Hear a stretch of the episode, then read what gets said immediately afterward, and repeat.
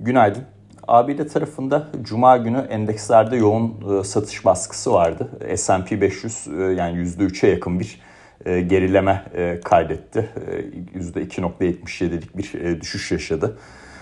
Burada tabii neden dolayı böyle bir satış baskısı oluşuldu diye sorguladığımızda Powell sonrası e, uzun vadeli enflasyon beklentilerinde işte perşembe günü konuşmuştu Powell biliyorsunuz. Uzun vadeli enflasyon beklentilerinde bir yukarı hareketlilik e, söz konusu. E, bu tabii ne kadar e, kalıcı olacak? E, bu biraz hem e, gerçekten açıklanan enflasyon verilerine e, hem de e, Fed'in işte e, 50'şer bas puanlık e, artışlarını yaptıktan sonra e, piyasanın e, bir miktar daha e, işte e, FED üyelerinin açıklamalarına daha fazla e, odaklanmasıyla değişecektir. E, şimdi bu uzun vadeli enflasyon fiyatlaması ve beklentileri yukarı e, doğru giderken tabii normal olarak da e, sıkılaşmayla ilgili olarak Fed'in sıkılaşma süreciyle ilgili olarak faiz artışı beklenti sayısı 2022 için artıyor. En son işte e, 3 50 e, bas puanlık e, bir artış, 3 tane 25 bas puanlık bir artış söz konusuydu. E, endeksler tekrardan yükselirken buradaki değişim işte 2.50 bas puanlık ve 4 tane 25 bas puanlık artışa döndü ama Powell sonrası şu anki duruma baktığımızda piyasa geri kalan 6 FED toplantısının 4'ünde 50 bas puanlık bir artış bekliyor. Diğer ikisinde 25 bas puanlık artış bekliyor. E, tabii bu e, kompozisyonda daha sıkı, bir miktar daha şahin bir fiyatlama nedeniyle çok aşırı değil ama biraz daha şahinleşmiş bir e, fiyatlama nedeniyle e, endekslerde negatif e, bir e, duruma e, bize götürdü Cuma günü e, kapanışıyla e, beraber. E, olumlu olan taraf böyle bir e, kompozisyona rağmen e, işte uzun vadeli enflasyon beklentileri yükseliyor e, diğer taraftan e, bir tık daha şahin bir faiz fiyatlaması piyasada e, mevcut. Buna rağmen ABD 10 yıllıklarında 2.86 seviyelerindeyiz. 2.86-2.87 seviyelerindeyiz. Yani %3'ün üzerine atmadık. Bu olumlu bir tablo. Tabii Cuma günkü satışlarla e, beraber ABD endekslerinde e, VIX'in 28 e, seviyeye ulaşması o da olumsuz bir tablo. Önümüzdeki dönemde eğer ya benim beklentilerim tabii gerçekleşirse ABD 10 yıllıklarındaki düşüşün devam etmesiyle beraber işte 2.77'yi takip ediyorum burada. Bir miktar da işte FED toplantısı sonrası 50 bas puanlık bir artış yapması sonrası Powell bu enflasyon beklentilerini e, bir miktar daha kontrol altına alabilirse e, VIX de tekrardan e, işte 25 seviyesinin altına dönebilirse endekslerde tekrardan bir yukarı hareketlilik söz konusu olacaktır diye düşünüyorum. E, genel olarak bilanço sezonuna baktığımızda, e, birinci çeyrek bilanço sezonuna baktığımızda e, şimdiye kadar işte 98 tane şirket bilançosunu açıkladı S&P 500'de. Ciro tarafında %1.13, hisse başı kar tarafında %7.2 beklentilerden daha iyi bir sonuç söz konusu. Bu hafta şirketler tarafından oldukça önemli bir hafta olacak. Birçok mega sermayeli teknoloji şirketi e, bilançosunu açıklayacak. İşte bunlar arasında Apple var, Microsoft var, Google var, Amazon var, Facebook var, Twitter var. E, birçok şirketten bilanço haberi alacağız. Bu bilançolar eğer iyi gelirse ben şahsen S&P 500'de işte şu anda 4270 seviyesinde bir kapanış yapmıştık Cuma günü spot piyasada. 4200 4271 e, destek bölgesinden e, yukarı doğru bir hareketlilik yaşanabileceğini düşünüyorum. Ama dediğim gibi bunun ana değişkeni e, bir taraftan e, işte şirketlerin temel verileri, bilanço açıklamaları, diğer taraftan e, uzun vadeli enflasyon beklentilerine bağlı olarak işte Fed'in sıkılaşma döngüsünde nasıl bir fiyatlama olacağı, faiz artışlarında ve ve 10 yıllıklarda nasıl bir seyir yaşanacağı bunlar takip edilecektir. E, hala çok olumsuz değilim e, ama bu en, eğer bu haftaki bilanço rakamlarından e, kötü bir sonuç elde edersek e, maalesef endekslerdeki satış baskısı e, bir miktar daha devam edebilir ABD tarafında. Ben olacağını düşünmüyorum e, ama e, izleyip göreceğiz. Yani bilanço açıklamalarını önceden tahmin etmek e, tahmin edebileceğiniz üzere oldukça zor. E, bugüne geçecek olursak e, Çin tarafından Covid e, vakalarıyla ilgili e, haber akışı var. İşte cumartesi günü Beijing'de ölüm sayısı artmış durumda Covid bazlı olarak. E, 39 kişi hayatını kaybetmiş. Çin'deki o sıfır Covid politikasından ötürü tabii e, yönetimde e, Beijing'de e, işte Çin'in başkentinde e, bazı bölgeleri tekrardan kapatıyor. E, bu da tabii enerji grubu başta olmak üzere birçok ham maddeye negatif yansıyor. İşte petrolde %3'ün üzerinde şu anda satış baskısı söz konusu. WTI'de 98.50 seviyesindeyiz. E, ya biliyorsunuz yüzün üzerindeyken de 92-94 bandından bahsediyordum. E, buraya doğru e, bir miktar e, daha geri çekilme e, bence yaşanacaktır. Yukarıda 100 seviyesi korunduğu sürece. E, Pazar günkü Fransa seçimlerine Macron e, %58'de e, hani öncü verilere baktığımızda kazandığı gibi anlaşılıyor. Bu tabii e, risk algısı açısından olumlu. E, yani e, aşırı sağ bir e, başkan olmuyor, olmaması orada Avrupa içinde, e, geleceği içinde oldukça olumlu olacaktır. Altın tarafına bir miktar tabii bu satış baskısı olarak geldi. Şu anda işte 1914 e, seviyesindeyiz e, altında. Ben şahsen 1890'a kadar e, geri çekilme bekliyorum. E, keza işte e, gümüş tarafında da 23,5 desteğini e, takip ediyorum. E, bu seviyelerin e, eğer bu seviyelerde aşağı kırılırsa e, orada satış baskısı daha da çok artacaktır. E, Euro dolar tarafında Macron'un seçilmesiyle Euro'nun daha iyi bir hareket etmesini beklerdim açıkçası bekliyordum da.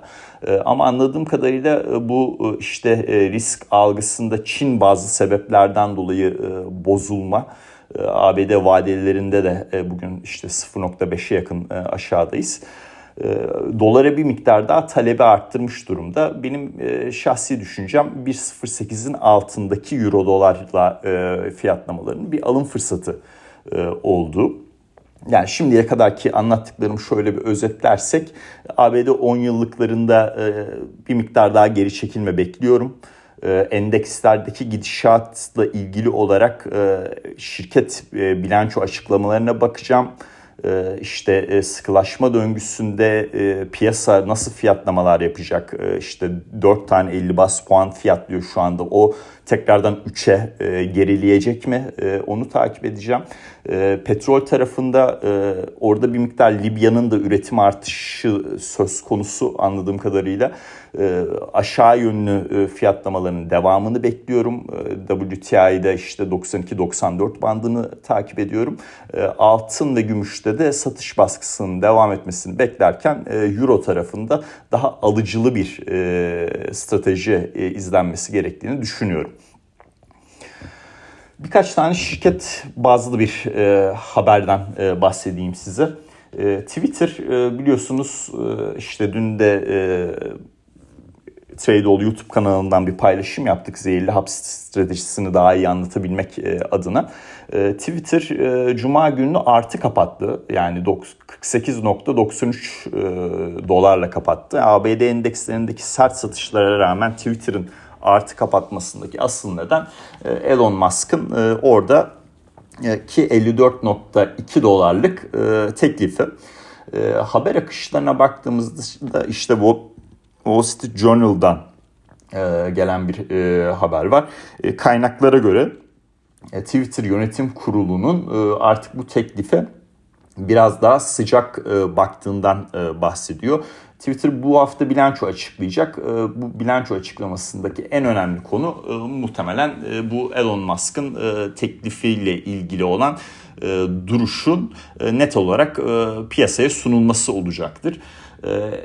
Elon Musk'ın kendi finansmanına baktığımızda yani şu anda biliyorsunuz şirketin %9.2'sine sahip kendi finansmanına baktığımızda da e, işte bankalarla olan anlaşması vesaire e, çok yüklü miktarda da kendi e, sermayesinden koymayı planlıyor. Bu da ağırlıklı olarak Tesla hisseleri zaten kendi sermayesini oluşturuyor. Bu bir şey olarak düşünmeyin yani Tesla hissesini satıp alacak diye düşünmeyin. Burada farklı şeyler de olabilir. Yani Tesla hissesi karşılığında bir borçlanma da e, yapabilir. E, dolayısıyla e, Elon Musk'ın Twitter'ı alması Tesla negatif bir durum değildir. Ama genel olarak böyle geçmiş zamanlardaki işte bu barbarlar kapıda düşüncesi altındaki o yüksek aşırı borçlanma ile yapılan alımlar gibi değil. Daha çok kendinden bir pay koyarak alım yapmak istiyor. %20'lik de marjı var yani 54.2 doları %20-60 dolarların üzerine çıkartabilecek e, bir e, hatta belki 70 dolarlar sınırına e, getirebilecek bir fiyat teklifinde yukarı revizyonda söz konusu olabilir. Kısaca demek istediğim şey şu Twitter'daki her düşüşü piyasa alım fırsatı olarak değerlendirecektir. Diğer bahsetmek istediğim şey ABD havacılık sektörü.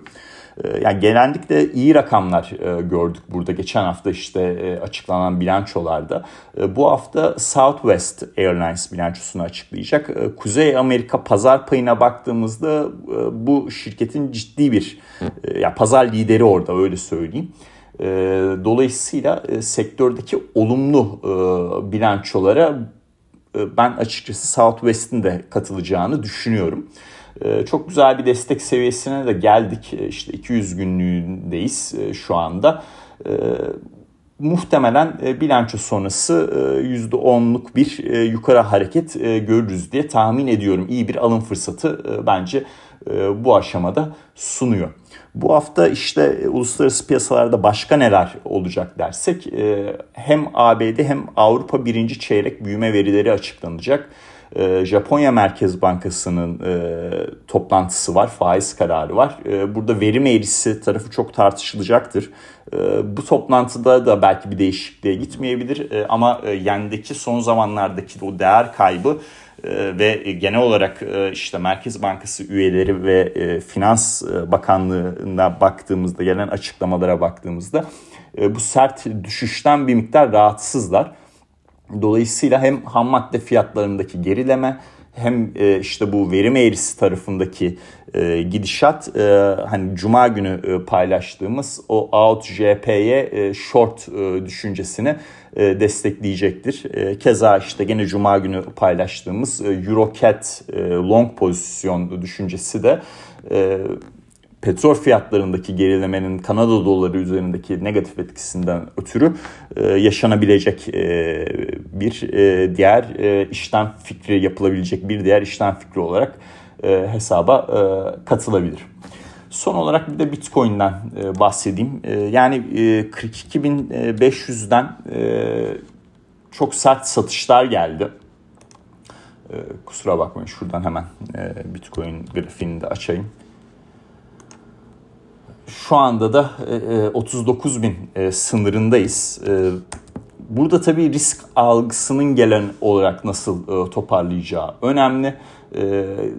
Benim yukarıda izlediğim bölge gene söylüyorum 41 bin 42 bin bandı olacak. Bunun üzerinde bir kapanmada tekrardan kapanışta bunu tekrardan 48 bin bandına doğru bir e, hareketlilik e, söz konusu olabilir. Eğer bu hafta bilançosunu açıklayacak şirketlerden iyi rakamlar görürsek ve S&P tekrardan yükselirse Bitcoin tarafında da işte 41-42 bin bölgesi üzerine geçmemiz söz konusu olabilir. Ama tabii yani bu bölgenin aşağısında olmamız beni açıkçası çok mutlu etmiyor. Satışlar daha da fazla derinleşir mi diye kendi içimde bunu sorguluyorum. Şu an için hala olumluyum. işte yani güzel bir burada da güzel bir 39 bin işte 38 bin 600'de daha doğrusu güzel bir desteği var en azından oranın e, ilk aşamada e, korunacağını düşünüyorum. Ama asıl olay e, yani risk algısı örnek veriyorum VIX'in tekrardan 25 seviyesinin altına gelmesi vesaire. E, o tarafın biraz daha toparlayabiliyor olması lazım e, Bitcoin'deki yükselişin devam edebilmesi için. E, dinlediğiniz için çok teşekkürler. E, herkese e, şimdiden iyi haftalar, iyi seanslar dilerim.